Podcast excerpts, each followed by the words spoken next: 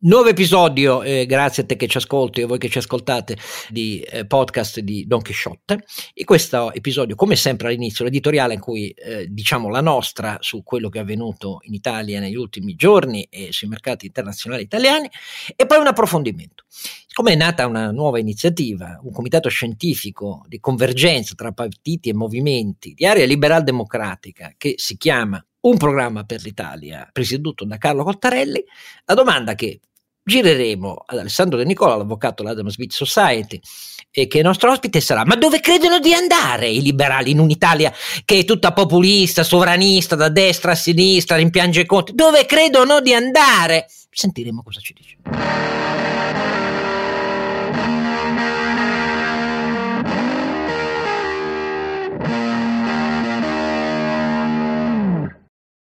Allora, in questo episodio avete già riconosciuto la mia voce, Oscar Giannino Don Chisciotte, eh, con lui naturalmente come in tutti gli episodi, Sancio Panza. Renato Cifarelli, oggi la segno sul diario, eh, Oscar, che faccio l'intervistatore. Ah, lasciami ringraziare prima di tutto tutte le persone che sono state così gentili da andare sul nostro sito e fare una donazione per le spese che affrontiamo per produrre questo podcast. Siete stati veramente molto molto gentili e vogliamo ringraziarvi col cuore.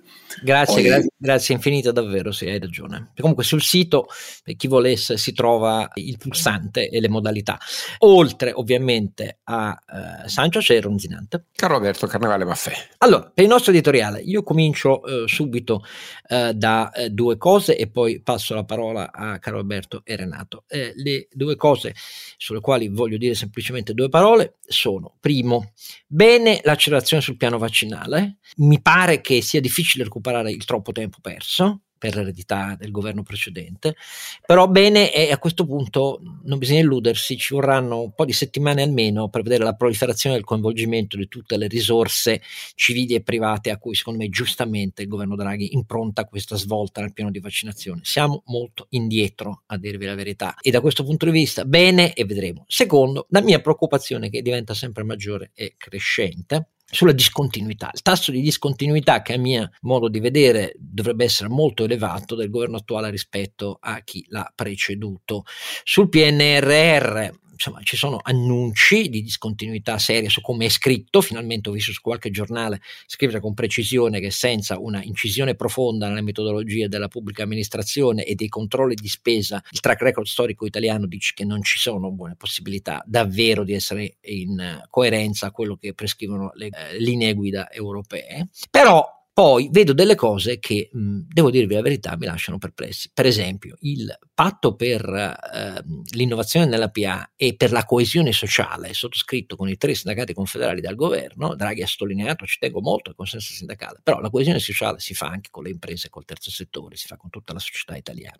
E se era solo, per così dire, un'introduzione al nuovo contratto del pubblico impiego, beh, anche in quel caso la PA non è di chi ci lavora, per quello che mi riguarda. La PA offre eh, beni e servizi per l'intera comunità italiana, eh, per tutti i residenti, i cittadini, gli elettori, i non elettori, per le imprese, le attività economiche. Insomma, ecco, io questa cosa non l'ho capita. Devo dire che non mi è neanche convinto più che tanto, ma passo la parola a Carlo Alberto, ho sentito un'enunciazione da parte di Colau che mi sembrava un po' troppo more of the same rispetto a quello che abbiamo già spiegato ai nostri ascoltatori. Sì, sono preoccupato, non starò zitto, eh, penso che la mano migliore eh, si possa dare al governo Draghi continuando continuando a dire come sempre quello che ci convince poco e alternative concrete a quello che ci convince poco. Però magari mi sbaglio, caro Alberto. Concordo che eh, visto che il reddito reale relativo dei dipendenti della pubblica amministrazione nel 2020 è salito rispetto al reddito reale dei privati, forse la mossa che mi aspettavo di meno. Eh no, e nel 2021 e 2022 con la legge di bilancio gli hanno dato un altro bel aumentone sommato del 21%. A fronte del fatto che, come dire, metti il carro dei, dei salari davanti ai buoi di una riforma che, eh, come dire, qui non abbiamo i connotati. Quindi il beneficio del dubbio glielo concediamo, ma non per sempre, anche perché in quel protocollo d'intesa non c'è una parola su, eh, fammi dire, automazione dei processi e tecnologia il mio problema, capite, è che il digitale non è che serve a rendere più efficiente la pubblica amministrazione, serve a renderla sempre meno necessaria. Non dico inutile, per carità, perché ovviamente conta, ma, ma come, come sistema di controllo. I processi sono tranquillamente in larghissima parte sostituibili digitalmente. Quindi l'idea che la, la genialata sia assumiamo migliaia di persone per quanto è giustissimo rinnovare il, demograficamente un paese che è invecchiato, quindi i principi di fondo sono, sono, giusti e condivisibili, diciamo che i primi passi quantomeno un po' di sconcerto lo provocano. Quanto alle dichiarazioni di Colau, sì, anche io ho trovato molto mainstream, ci ho ritrovato il, il progetto diciamo di, di, di 6-7 anni fa sulla banda larga, su, su cloud, sulle, eh, sulle, piattaforme di identità. Direi che a questo paese serve un, un passettino in più, mm, que, que, quelle, anzi un, un, passo molto lungo in più, quindi mi aspetto, mi aspetto ulteriori elaborazioni. Diciamo anche qui beneficio del dubbio perché stiamo parlando delle prime riflessioni. Sì, comunque lì l'innovazione, usare il procurement sull'innovazione della domanda e non attraverso l'offerta pubblica ampliata non l'ho visto. No, no, Una cosa che abbiamo spiegato ai nostri ascoltatori. Abbiamo scritto dentro le proposte, non, non, non è soltanto orale, diciamo, beh, ci sono una serie di, di, di elementi, li, libri, paper, insomma, c'è un tema di uso della, della spesa pubblica per indirizzare un'offerta eh, innovativa e non semplicemente per comprare computer o, o licenze software. Eh, c'è solo una cosa in più che devo dire, però, scusami, di cui sono molto preoccupato. Eh, la parola si chiama delisting. Eh, e da sincero amante dei mercati e in particolare dei mercati finanziari sono preoccupato di, di questa onda di, di, eh, diciamo di delisting che si è verificata, sta verificando sulla borsa italiana che è già una delle meno capitalizzate rispetto a, al PIL e proprio in questi giorni eh, c'è Dacri, mh, uno, un'altra OPA per togliere eh, Cerved, abbiamo visto l'anno scorso g- grandi delisting come Luxottica eh, e, eh, e, Parmalat, eh, insomma c- Isagro, eh, insomma non sono, sono, segnali che il mercato azione italiano interessa, probabilmente è un quadro generale di tassi bassi, grande liquidità sul mercato, facilità per le imprese di approvvigionarsi di capitale con canali privati stati, verissimo e strutturale, però il fatto che l'Italia, la borsa italiana già asfittica, perda più di altri, molto più di altri eh, ulteriori eh, elementi è una cosa per me preoccupante. Beh, vuol dire che c'è, visto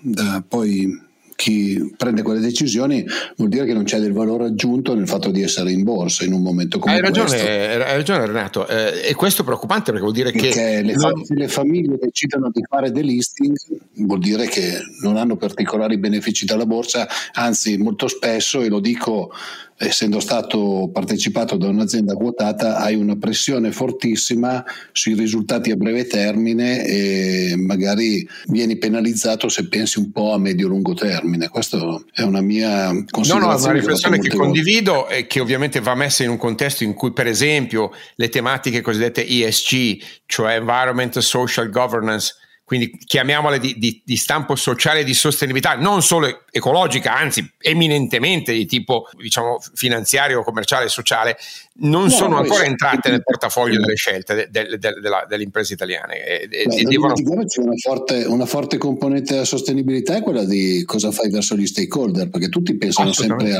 all'ambiente. Ma, ma non è quello, non è solo quello, assolutamente. Cioè, però, ecco, faccio, però faccio un esempio, Renato, il caso di IMA di Vacchi, cioè azienda leader nel, nel settore del packaging e non solo, che in realtà si ritira perché dice avrò meno difficoltà a, a, a, riordinare e reindirizzare l'uso del patrimonio del reddito della società piuttosto che essendo quotata. Questi sono i segnali che a me non convincono, a dire la verità. Ecco, lo, lo dico sinceramente, sapendo che è vero, la disciplina è completamente diversa, però è vero che a una generazione di liquidità un'impresa come quella eh, tale da pensare che in realtà è un vantaggio e non un rischio, ma insomma eh, quello che dice dell'Italia è un po' quello che ha detto Carlo Alberto. Ecco, questo io sono, mo, mo, la penso un po' come lui da questo punto di vista.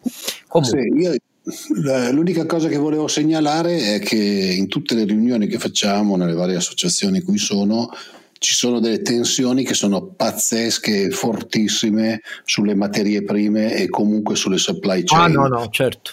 È una cosa che sta diventando veramente problematica e che potrebbe, secondo me, se continua così, causare grossi problemi in un anno che tutti si aspettano che possa essere un anno di ripresa, perché poi quando vai a incidere sulla supply chain diventa, cioè, per chi visto che poi parliamo sempre con i termini tecnici e ci dicono che parliamo con i termini tecnici. Supply chain vuol dire la la uh, sequenza dei fornitori, cioè tutto quello che viene fatto per produrre un prodotto. Quindi quando io produco un'automobile c'è qualcuno che fa i sedili, quello dei sedili compra da qualcuno che fa i tessuti, che fa le imbottiture, eccetera, eccetera.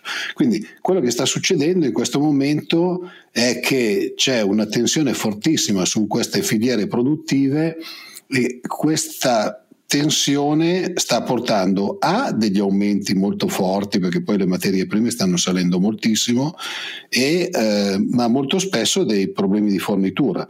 Quindi i problemi di fornitura possono anche rallentare un po' l'economia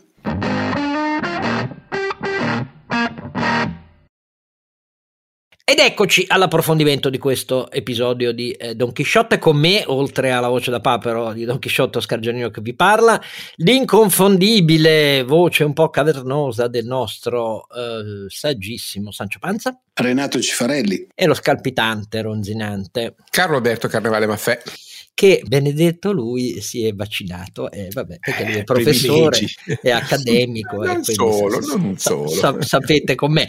Detto tutto questo, allora, eh, come eh, preannunciato, l'approfondimento facciamo un'eccezione al fatto che noi non parliamo mai di politica. No, non è un'eccezione, perché infatti non parliamo di politica.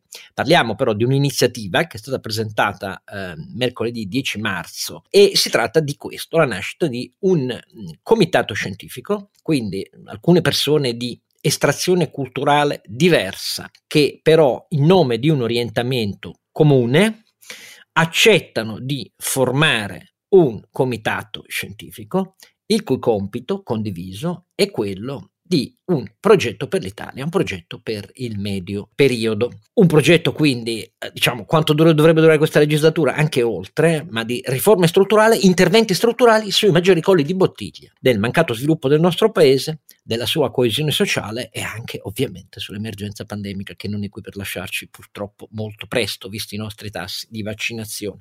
L'iniziativa è stata presentata con una conferenza stampa di colui che ha accettato di essere il presidente di questo eh, comitato scientifico per un uh, progetto per l'Italia, cioè eh, Carlo Cottarelli, ben noto, ex Fondo Monetario Internazionale, ex commissario alla Spending Review, e a partecipare e a esprimere i partecipanti a oggi di questo organo che è programmaticamente aperto a tutte le convergenze che, di coloro che lo vogliono condividere, movimenti politici, associazioni culturali, eh, individui e così via, sono al momento, al momento della nascita, azione di Carlo Calenda più Europa e a questo si aggiungono eh, Alleanza Liberal Democratica per l'Italia, Ali, il Partito Repubblicano e eh, i liberali eh, di Croci e infatti sono intervenuti i rappresentanti di questi diversi movimenti e associazioni culturali.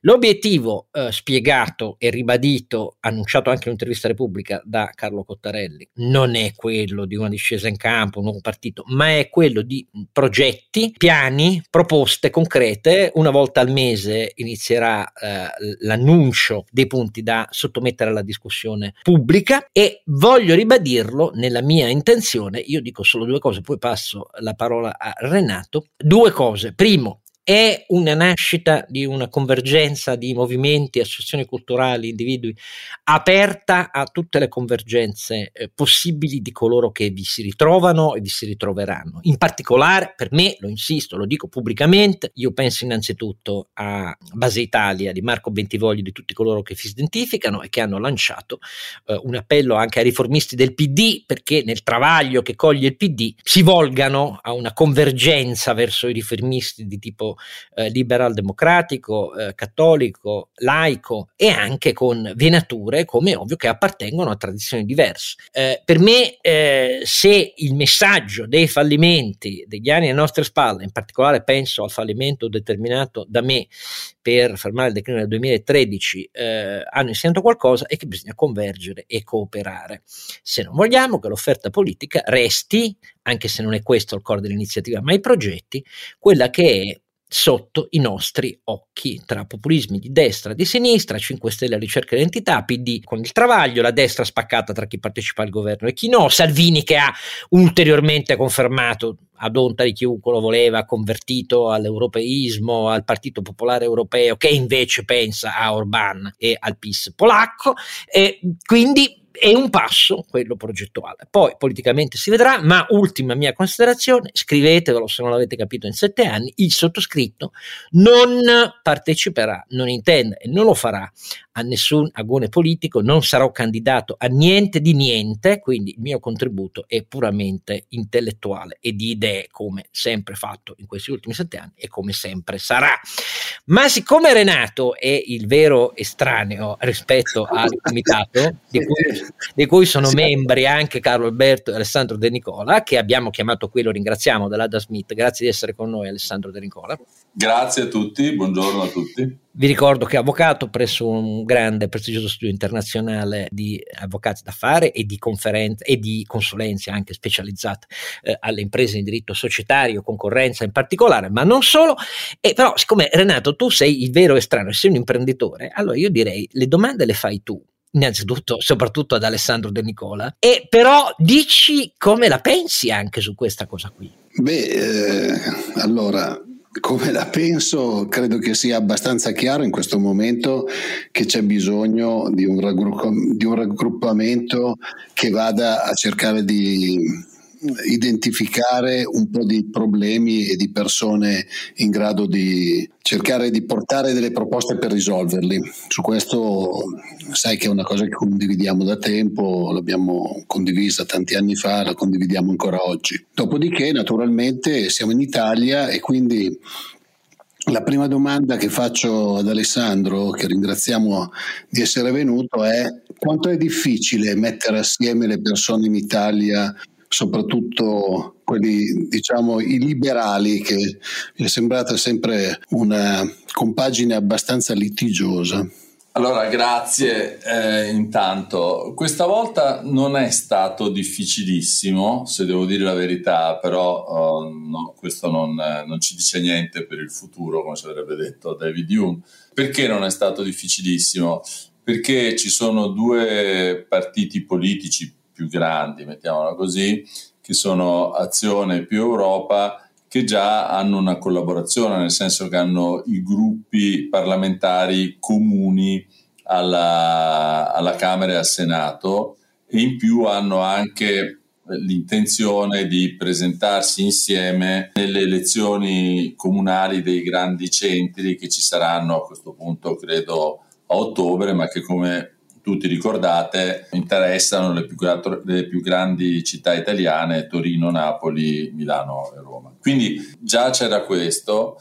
Il partito repubblicano uh, italiano aveva, non so se è un patto di consultazione o qualcosa del genere, con Azione di Calenda e poi c'erano le due associazioni, chiamiamole così, culturali, che inizialmente Alleanza Liberal Democratica era stata contattata per eh, ragionare insieme solo a una parte di, di, questi soggetti e invece ha rilanciato dicendo ma perché non cerchiamo di ragionare tutti, mettiamola così, e alla fine so, i soggetti sono diventati cinque e, e con grande apertura, come ha detto Oscar Giannino prima, anche nei confronti di base di Marco Bentivogli. Peraltro i due speaker iniziali della giornata del 10 marzo erano Carlo Cottarelli, che è il presidente, ma è anche nel direttivo di base, e Alessandra Lanza, che è il direttore, la direttrice di Prometeia, e anche lei nel direttivo di base, quindi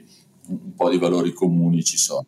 Quindi questa volta non è stato oh, difficilissimo, non è stato nemmeno difficile convincere eh, un po' di amici e studiosi a entrare nel comitato. Probabilmente avremmo potuto averne molto di più, ma siamo stati noi concordemente che abbiamo pensato che all'inizio non era molto saggio avere una compagine di 40 persone, eh, meglio un numero più maneggevole, visto che peraltro appunto ci sono anche le difficoltà note. E questa idea di lavorare sulle, sul, sui programmi, che è molto la Malfiana, Ugo La Malfa, ora chi ci ascolta per la gran parte è, è nato che, che, il povero Ugo La Malfa era già morto ovviamente, però diciamo, il mantra di Ugo La Malfa è prima si ragiona sui programmi e poi si vedono le combinazioni politiche. E questo è stato quello che, che ha un po' eh, generato un, un, po' di entusiasmo, vediamo, speriamo che, che, rimanga, nel senso che sono tutti molto contenti di lavorare sulle idee e, e pensano che sia un, una, così adesso senza entrare, senza scadere nella retorica, ma se, che sia un, un modo nobile di, di, fare la politica, cioè ragioni sulle idee, le elabori, naturalmente non tutti la pensiamo allo stesso modo e quindi cerchi di avere il massimo comune, mettiamola così, e dopodiché le forze politiche che decideranno di adottarle e magari si presenteranno insieme alle elezioni, lo faranno non perché all'ultimo momento hanno deciso che devono passare lo sbarramento, ma perché è mesi, mesi, mesi e mesi che stanno ragionando insieme su cosa proporre. Ecco, quindi questa è un po' la genesi come è stata. Caro Alberto, visto che eh, tante volte parliamo di idee nostre anche nel nostro podcast e in genere cerchiamo di portare avanti dei programmi, abbiamo ragionato ad esempio tante volte sull'attuale situazione. Eh, tu sei sempre stato molto marketing oriented per quanto riguarda i posizionamenti politici. In questo caso come la vedi? Marketing oriented intendo che eh, i partiti politici o comunque le aree politiche devono andare a coprire una certa zona, mettiamola così, eh, perché ogni spazio va riempito e quindi eh, bisogna avere una connotazione. Secondo te in quale connotazione si potrebbe andare in questo momento, dopo gli ultimi anni, per avere una politica fatta un po' più di idee e un po' meno di slogan? Nella comprensione di eh, una nuova domanda di politica, che è un po' l'area eh, che mi interessa investigare in questo con- consesso di eh, menti e cuori, caro Renato. L'analisi della domanda politica è stata fortemente carente o è stata semplicemente delegata ai populisti che la, la sanno fare bene, poi la manipolano, questo è un altro discorso, a cui poi dare una risposta in termini di offerta politica. Io lo concepisco così, questo contributo intellettuale che si, si cerca di dare a, a questo pool di, eh, di, di, persone. Quindi non soltanto progetti, ma un, posizionamento dell'offerta politica dentro a un modello, a una segmentazione della domanda politica. È ovvio che dire, stai parlando con qualcuno che ha questo genere di cultura, di, di modo di, guard- di occhiali per guardare il mondo, no? Ma per me soprattutto a valle del, della pandemia e della, della pandemia tecnologica che abbiamo avuto nel 2020, la eh, segmentazione, la profilazione della domanda politica è uno strumento essenziale, il che ti porta naturalmente a due possibili conclusioni per quello che mi compete in maniera molto neutra rispetto ai contenuti, proprio metodologicamente. Eh, il primo che non esiste nessun progetto liberale che non sia basato sulle evidenze e sui dati, proprio perché è in un certo senso prepolitico, deve diventare il più possibile verificato, verificabile data driven and evidence based, se posso usare questi termini un po' anglosassoni. Quindi, il primo tema è proprio di metodo, suggerire alla politica un metodo corretto, preso a prestito da, dalle scienze sociali sostanzialmente, che presuppone un'analisi dei possibili impatti che qualsiasi progetto di intervento di policy può avere su, sulla società e sull'economia. Questo è il primo elemento. Il secondo elemento è il rifiuto concettuale di considerare questa, questa sfida come una sfida di centro. Questa è una sfida di confine, non di centro. Se posso, poi provocando un po' Alessandro, è lo stesso Oscar. No? Non lo so che cosa è il centro, ma so che se non spostiamo i confini e non li ridiscutiamo non necessariamente espandendoli, nel caso particolare dello Stato, la ridiscussione dei confini dello Stato, guarda caso, è una delle citazioni teoriche più interessanti che ha fatto Mario Draghi e che secondo me è un tema di ricerca, perché non è detto che lo Stato debba essere più piccolo, non è detto che lo Stato debba essere questo, non è detto che eh, un progetto liberale passi da un modello nazionale, potrebbe tranquillamente dedicarsi a un modello sovranazionale. E non è detto che i confini della politica e quindi della società civile e quindi dell'economia siano dati per cui basta posizionarsi al centro. No, il mestiere di chi fa questa riflessione concettuale, teorica, metodologica è di spostare i confini, un po' più in là, un po' più in qua, includendo sempre di più, se necessario escludendo in maniera chiara qualcun altro, con scelte chiare. Eh, ecco, dando al, quindi a, a chi fa questo esercizio dando il compito di trovare metodo perché questa cosa diventi basata sulle evidenze e sui dati e dando alla politica che se vorrà potrà utilizzarli la libertà e la responsabilità di scegliere dove metterli quei confini. Oscar, invece, visto che immagino che tu ti occuperai principalmente di comunicazione, che poi è la parte su cui sei più esperto come giornalista, eh, parlando anche con Carlo Calenda, che era stato nostro ospite in un precedente podcast, c'era questa difficoltà nel far uscire un ragionamento e le idee. Non dimentichiamoci che anche il nostro podcast nasce un po' da quella eh, idea. Quindi, secondo te, come si può oggi rompere quella barriera di cristallo che hanno le idee in questo momento e che a volte mi ricorda un po' quella che hanno le donne nel, nel, fare carriera, però c'è un po' una barriera di cristallo sulla comunicazione per cui va molto una comunicazione urlata e un po' meno una comunicazione ragionata. Secondo te c'è lo spazio e come si può trovare? Guarda, ti rispondo con, uh, un, um, utilizzando una formula economica che è un po' alla base del ragionamento che mi ha spinto a dare una mano ad Alessandro De Nicola, Franco Turco, agli altri amici di Alleanza Liberale Democratica, che era un residuo di fare per fermare il declino che è rimasto tenacemente in vita, nel dire diamo una mano alla convergenza eh, di, eh, più ampia della solita e già esistente convergenza tra eh, azione di Carlo Calenda e, e più Europa. Perché?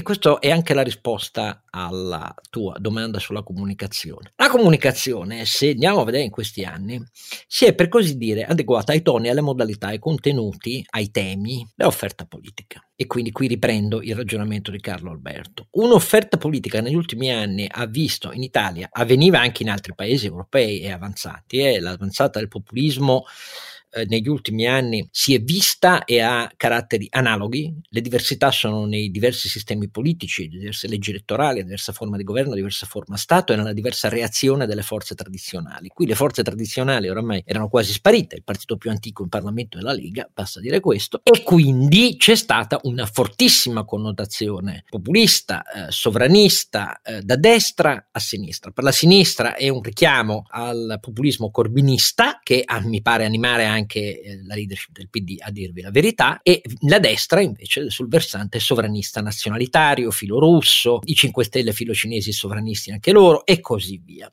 L'offerta politica ha, per così dire, eh, creato una domanda magnetizzata su questo da parte degli elettori. È stato molto abile, come ha detto Carlo Alberto. L'informazione sia adeguata.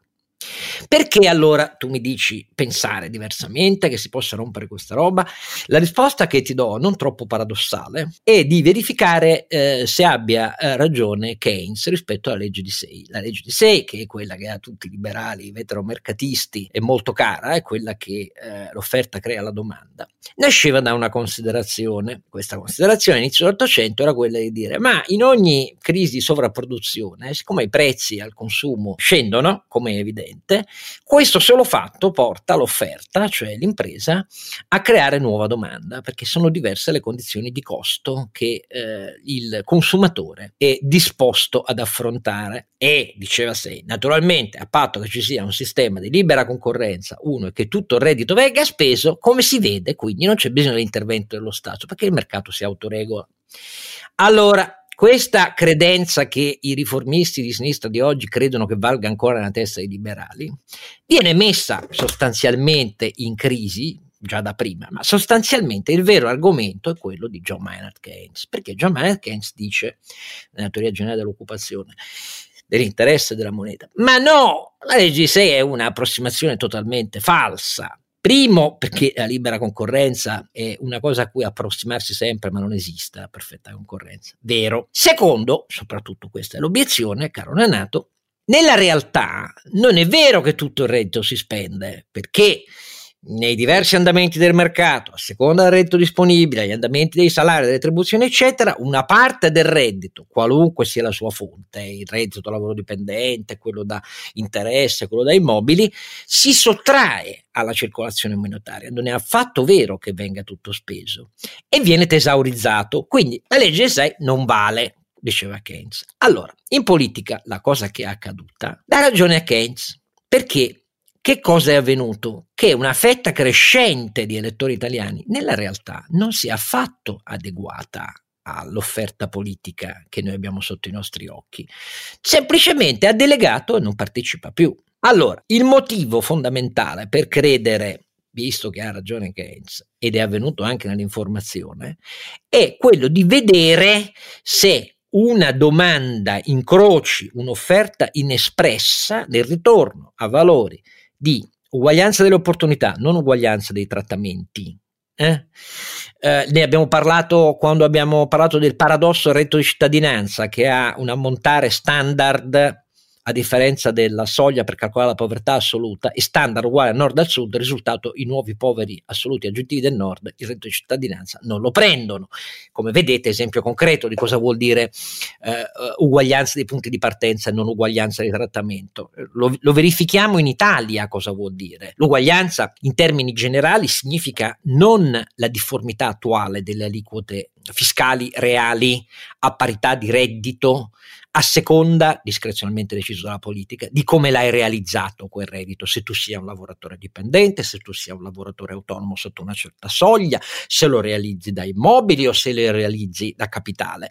In Italia è così, Eppure la sinistra difende questo sistema, eppure questo sistema è asimmetricamente, sia in termini orizzontali che verticali nella scala del reddito, totalmente iniquo perché viola l'uguaglianza dei punti di partenza e pregiudica l'utilizzo ottimizzato del reddito da parte di chi l'ha realizzato, perché è una griglia difforme.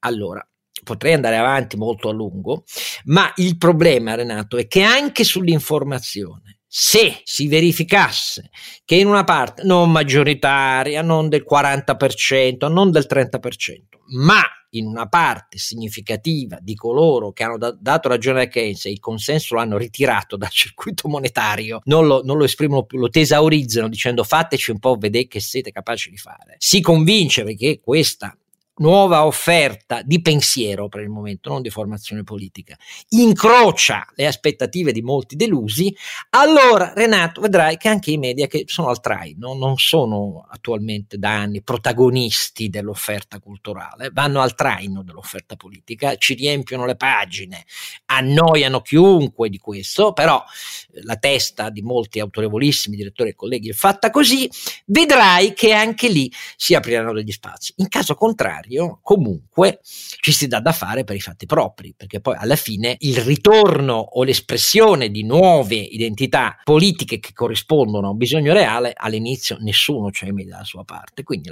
è una cosa già avvenuta nella storia della Prima Repubblica, è una cosa che avviene in tutti i paesi eh, avanzati, però ti ripeto, non sembra, non, non sembra un intellettualismo quello che ho detto, perché se andate a vedere le percentuali di astensione degli elettori a cui ci siamo abituati in maniera crescente negli ultimi anni e le paragonate invece al tasso di partecipazione eh, della Prima Repubblica dei primi anni 90, lì c'è una grande domanda. Chi ha tesaurizzato il consenso? A parte che non è stata una scelta saggia perché l'Italia ha perso reddito, eh, PIL potenziale, eh, prodotto, eh, ranking, i post nei ranking internazionali. Però detto tutto questo, come si fa a convincerla? E c'è in quella parte davvero una domanda che possa incrociare un'offerta di tipo eh, mercato, concorrenza, strumento di integrazione coesione sociale, però basati sull'efficacia dei risultati, non sugli slogan degli annunci, dei bonus, tanto per intenderci, praticati tanto da destra che da sinistra eh, da molti anni a questa parte. Ecco, ti ho dato una risposta che può sembrare intellettualistica, ma è il punto fondamentale eh, di questa iniziativa, secondo me. Breve pausa e poi Alessandro De Nicola. Alessandro, tu con eh, Adam Smith Society hai spesso fatto un lavoro prettamente culturale e prettamente di diffusione appunto di, di un certo tipo di cultura. Secondo me c'è un po' uno spazio anche nei giovani, perché bisogna far tornare un po' i giovani alla politica. Sembrava che da un certo punto di vista una certa parte dei giovani avesse intercettato il Movimento 5 Stelle, eh, mi sembra che in alcuni, in alcuni casi mi abbiano già delusi. C'è lo spazio per portare a bordo dei giovani bravi, capaci, che hanno voglia di impegnarsi in politica, in una politica fatta di idee piuttosto che fatta di slogan? Allora, secondo me sì, anche se bisogna distinguere tra due tipologie di giovani. I giovani, che sono la stragrande maggioranza, uh, disinteressati alla politica, disinteressati a soprattutto poi le logiche della politica italiana e così via, sono una constituency, chiamiamola così, un po' più difficile da raggiungere per eh, delle formazioni, diciamo, liberali, liberal-democratiche, come si voglia chiamarle. Perché nel disinteresse e, e, magari anche in una minore educazione, diciamo, non c'è niente di, di male se non di statistico sul fatto della maggiore o minore educazione, tu dedichi poco tempo e quindi eh, divent- quello che recepisci sono messaggi molto immediati che a seconda della tua sensibilità eh, e situazione economico-familiare recepisci di più. E quindi il giovane del nord che lavora nell'officina e vede tutti gli immigrati pelandroni fuori dalla sua fabbrichetta, basta immigrazione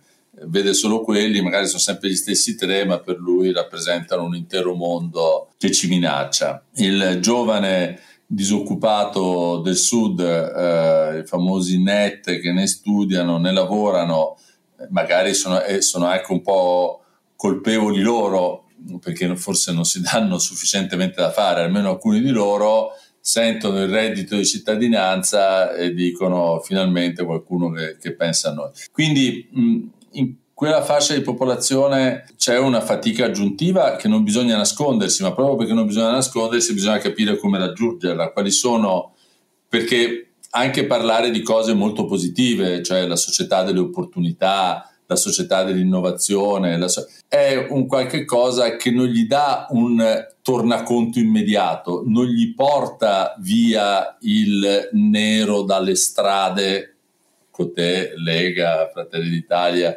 non gli dà il reddito di cittadinanza Cotè, eh, Movimento 5 Stelle. Bisogna quindi eh, capire come fare. C'è una parte della popolazione giovanile che è più interessata, molti di questi sono interessati eh, ovviamente come succede in tutto il mondo alle problematiche ambientaliste ma che non vanno esclusi affatto eh, perché lì trovi parecchi ragazzi giovani anche entusiasti, cioè i giovani che conosco io che si avvicinano alla politica con un afflato liberale sono molto più entusiasti o hanno un entusiasmo molto forte perché eh, trovano un apparato ideale formato e di cui non si devono vergognare. Quindi eh, hanno ancora, non so se è un bene o un male, hanno ancora dei testi sacri che possono leggere senza pensare che stanno sprecando il loro tempo. Oggi chi si legge il capitale di Carlo Marx? Coraggio, eh, nessuno. Eh, Wikipedia, dai. Ecco, sì, forse, forse lei. E, e, d'altronde, diciamo, i libri torbidi e concettuosi di Giulius Evola già, già erano una palla una volta, figuriamoci ora.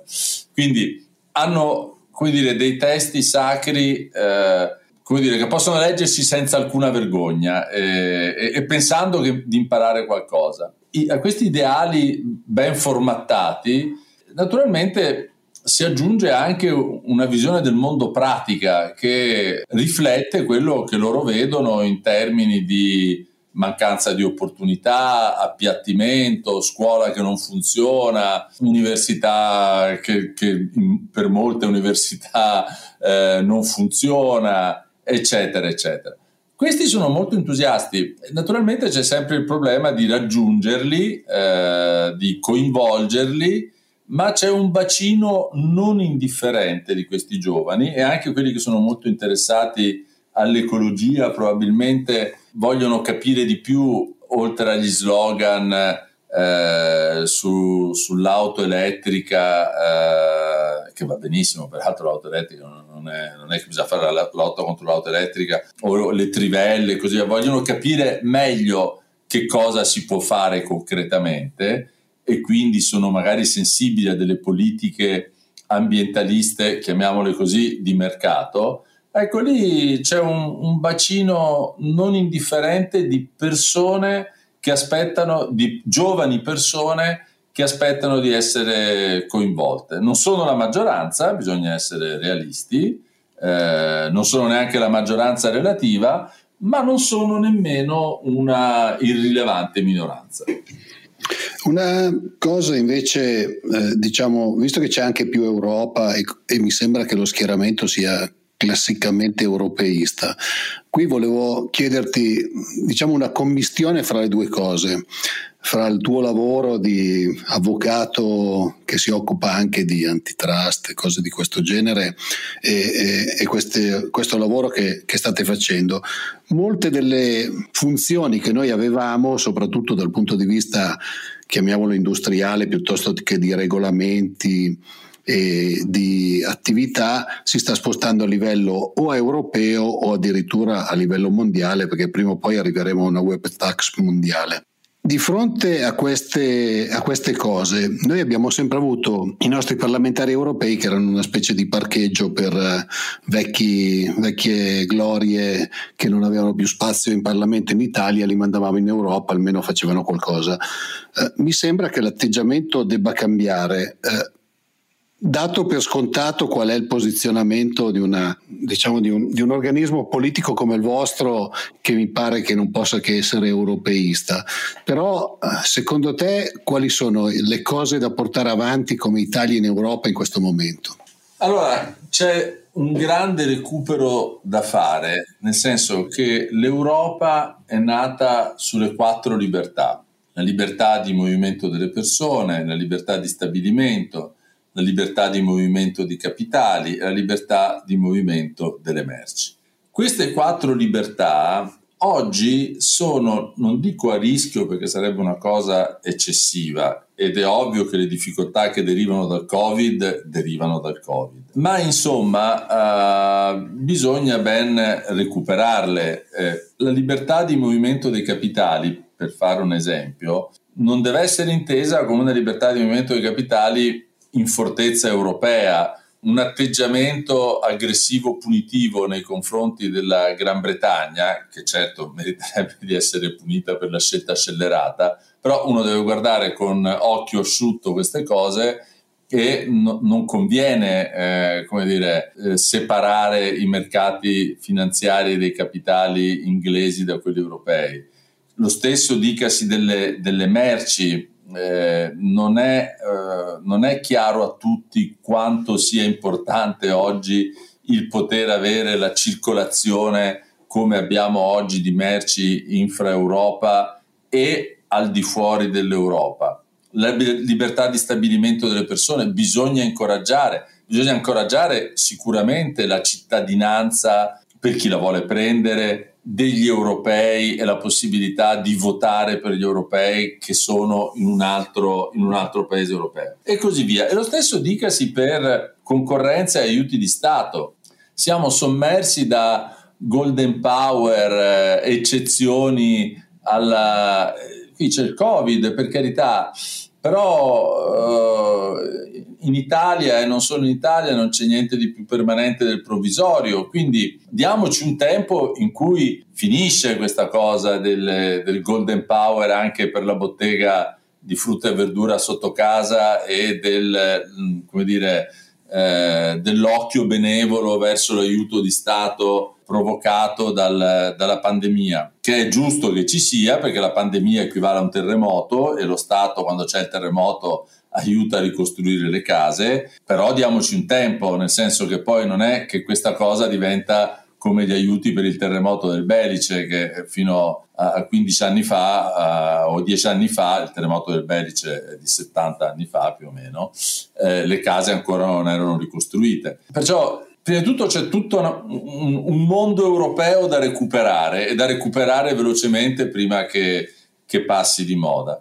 Poi ci sono altre cose che servono per far sentire più l'identità europea e che eh, sono, come dire, da, da, incoraggiare. Non parlo delle cose belle, l'Erasmus, che tutti quanti eh, citano, che per l'appunto è da incoraggiare, noi dobbiamo ospitare molti più europei. Uno dei problemi che noi abbiamo è che le nostre università ospitano troppi pochi studenti stranieri. Abbiamo il programma Erasmus, apriamo le porte agli studenti, se non a Dio, come diceva Papa Wojtyla, perlomeno agli studenti stranieri. Cerchiamo di attrezzarci meglio che possiamo per averne di più, perché poi questi saranno coloro i quali ritorneranno o avranno canali privilegiati con l'Italia anche se ritornano nei loro paesi, perché ci sono stati, perché la, la vita funziona in questo modo.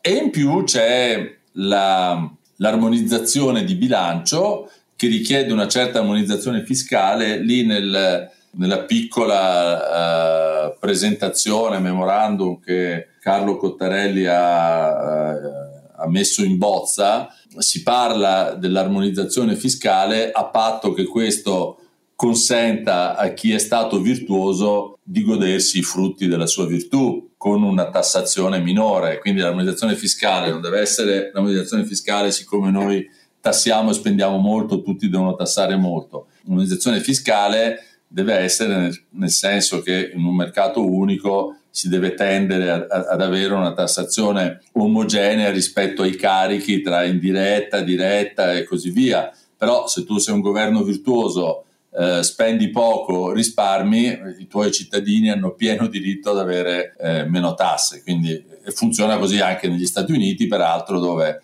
se sei in California paghi il 6-7% eh, e, anche di più se guadagni parecchio eh, di imposta sui redditi, che non è poco, e se sei in Texas o in Florida paghi zero, quindi eh, se funziona così in un mercato completamente integrato e un'unica nazione, pluribus unum, da 250 anni, a maggior ragione deve funzionare così per l'Europa. Quindi sono tanti i temi europei che incidono sia sulla vita di tutti i giorni sia in prospettiva da recuperare. Ultima cosa che mi fa molto piacere, nel, nel, sia nella presentazione eh, che nel comunicato stampa ehm, sono ben chiari i riferimenti alla società aperta e all'economia di mercato, ma un'altra cosa che è molto chiara è il, valo- è il riferimento ai valori europei ed atlantici. Quindi l'Europa deve essere protagonista nel mondo, ma non deve dimenticarsi che il suo protagonismo è un protagonismo alleato delle democrazie, delle democrazie in primo luogo occidentali, poi per carità vanno benissimo anche i simpatici giapponesi, ci mancherebbe, però ecco, il riferimento europeo... Il riferimento è, è, casuale, mettiamola così. Un'ultima domanda Alessandro, eh, volevo, visto che hai parlato di tassazione e di perimetro dello Stato, sicuramente una, diciamo, un posizionamento di questo genere viene visto come quelli che vogliono fare fallire lo Stato e vogliono ridurre al nulla lo Stato, mentre invece, per come l'ho sempre vista io, c'è solo da rivedere il business plan dello Stato, cioè cosa lo Stato deve fare e cosa è meglio che regoli oppure dove è meglio che se ne stia fuori. Secondo te oggi quali sono le due priorità da, da portare avanti per quanto riguarda il perimetro dello Stato? Allora, due sostanzialmente. Lo Stato deve uscire da tutte le imprese eh, che sono sul mercato e in concorrenza con altre private. Facciamo l'esempio, come dire che tanto è, è, fin troppo semplice, non ha senso che lo Stato sia nell'Italia. Adesso capisco il Covid, per carità, è tutto soggetto a questa maledetta nuvola del Covid, però lo Stato non sta dove c'è il mercato, non sta nell'ILVA, non sta eh, nel, in Alitalia, non sta manco in Eni dal mio punto di vista, eh, non sta eh, in autostrade, che è vero che sono piccoli monopoli naturali, ma si possono fare delle gare di concessioni trasparenti. Oscar Giannino è un campione della richiesta della trasparenza delle concessioni eh, autostradali, quindi sfondo una porta aperta. Quindi fuori lo Stato dove c'è già il mercato e quindi fa solo concorrenza sleale. E la seconda cosa invece è dove c'è lo Stato si sperimenti anche ciò che può fare il mercato. E faccio un esempio ancora una volta semplicissimo sulla libertà educativa non ha molto senso che l'Italia sia il paese più statalista dal punto di vista eh, dell'educazione scolastica. Eh, abbiamo le scuole paritarie che ormai sono al semicollasso, sempre colpa, per colpa del Covid, mentre invece una uh, concorrenza virtuosa tra scuola pubblica e scuola privata e all'interno della scuola pubblica non vorrebbe dire togliere i soldi alla scuola pubblica, ma dargli dare i soldi agli studenti e alle famiglie perché all'interno di un'offerta pubblica e privata e all'interno dell'offerta pubblica scelgano quelli, quegli istituti scolastici o quelle offerte educative che sono più innovative, più rigorose, più adatte e così via. Un ecco, po' quello che diceva Oscar prima. Quindi... Una grande missione, questo vale per la sanità e per la previdenza. Va bene, allora ringraziamo Alessandro De Nicola, nostro ospite oggi per eh, parlare di questa nuova iniziativa. Io intanto vi ricordo il nostro sito che è donchisciottepodcast.it.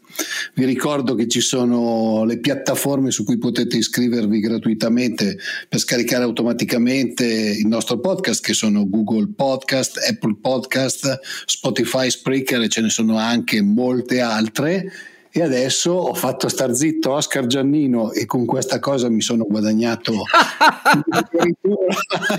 ho fatto stare zitto praticamente per tutta una puntata Oscar Giannino e con questo credo di essermi guadagnato il paradiso eh. e lo lascio chiudere però. Allora io dico solo questo la mia conclusione è l'ultima cosa che hai chiesto ad Alessandro. Ti do la risposta mia e la, la, difficoltà di questa eh, iniziativa che eh, hanno annunciato il 10 marzo. Allora se guardi alle cornici europee, eh, alle sospensioni temporanee delle regole di maggior impatto sulla nostra vita dei Paesi membri, ce ne sono di tre tipi che sono accelerate nella pandemia. No? L'allascamento della politica monetaria, cioè il quantitative easing inventato da Draghi eh, quando è diventato eh, presidente della BCE, enormemente ampliato nella eh, pandemia.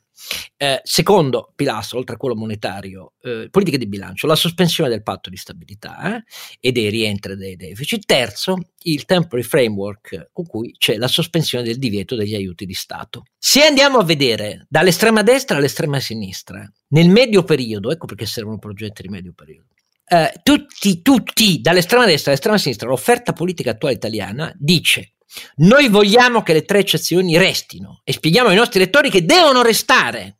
Resteranno? No, lo sanno benissimo. Che cosa significa? Significa che credere a questa impostazione significa poiché entro due anni, l'abbiamo già spiegato, eh, il quantitative easing inizierà a rientrare, significa dover spendere più tasse sul proprio reddito da devolvere alla sostenibilità del nostro max debito pubblico, primo pilastro. Secondo, stante il fatto che poi eh, il patto di stabilità, non come prima forse, ma poi rientra con i rientri riprogrammati del debito e del deficit, l'enorme ammontare del nostro debito, adesso siamo a 155, cresce anche quest'anno, non ci illudiamo, significa rischiare tasse sul patrimonio, perché è l'unica maniera per rendere solvibili, non basteranno le, quelli sui redditi che aumentano, perché c'è un limite oltre il quale poi bisogna tassare il patrimonio. Terza cosa, l'attuale offerta politica dice eh, sospensione degli aiuti di Stato, lo Stato si prende quel che vuole sempre, come un po' sta avvenendo adesso nella sospensione del divieto per la pandemia. Questo significa meno consumi perché prezzi più alti e questo capita dal trasporto aereo allineato ai costi folli di Alitalia agli stabilimenti balneari, a tutto. Quindi la difficoltà sarà essere empatici al punto tale da dire agli italiani che hanno meno reddito, poco patrimonio e poco reddito disponibile per i consumi, che con l'offerta politica attuale rischiano tutte e tre le cose. E allora, eh, siccome è difficile, eh, io mi auguro che ci riescano, a dire la verità, noi daremo una mano solo facendo la nostra trasmissione. Come sempre, grazie a tutti. Ciao a tutti allora, ciao caro Alberto. Ciao a tutti, grazie. Ciao grazie. Alessandro. Dicevo una volta complimenti per la trasmissione.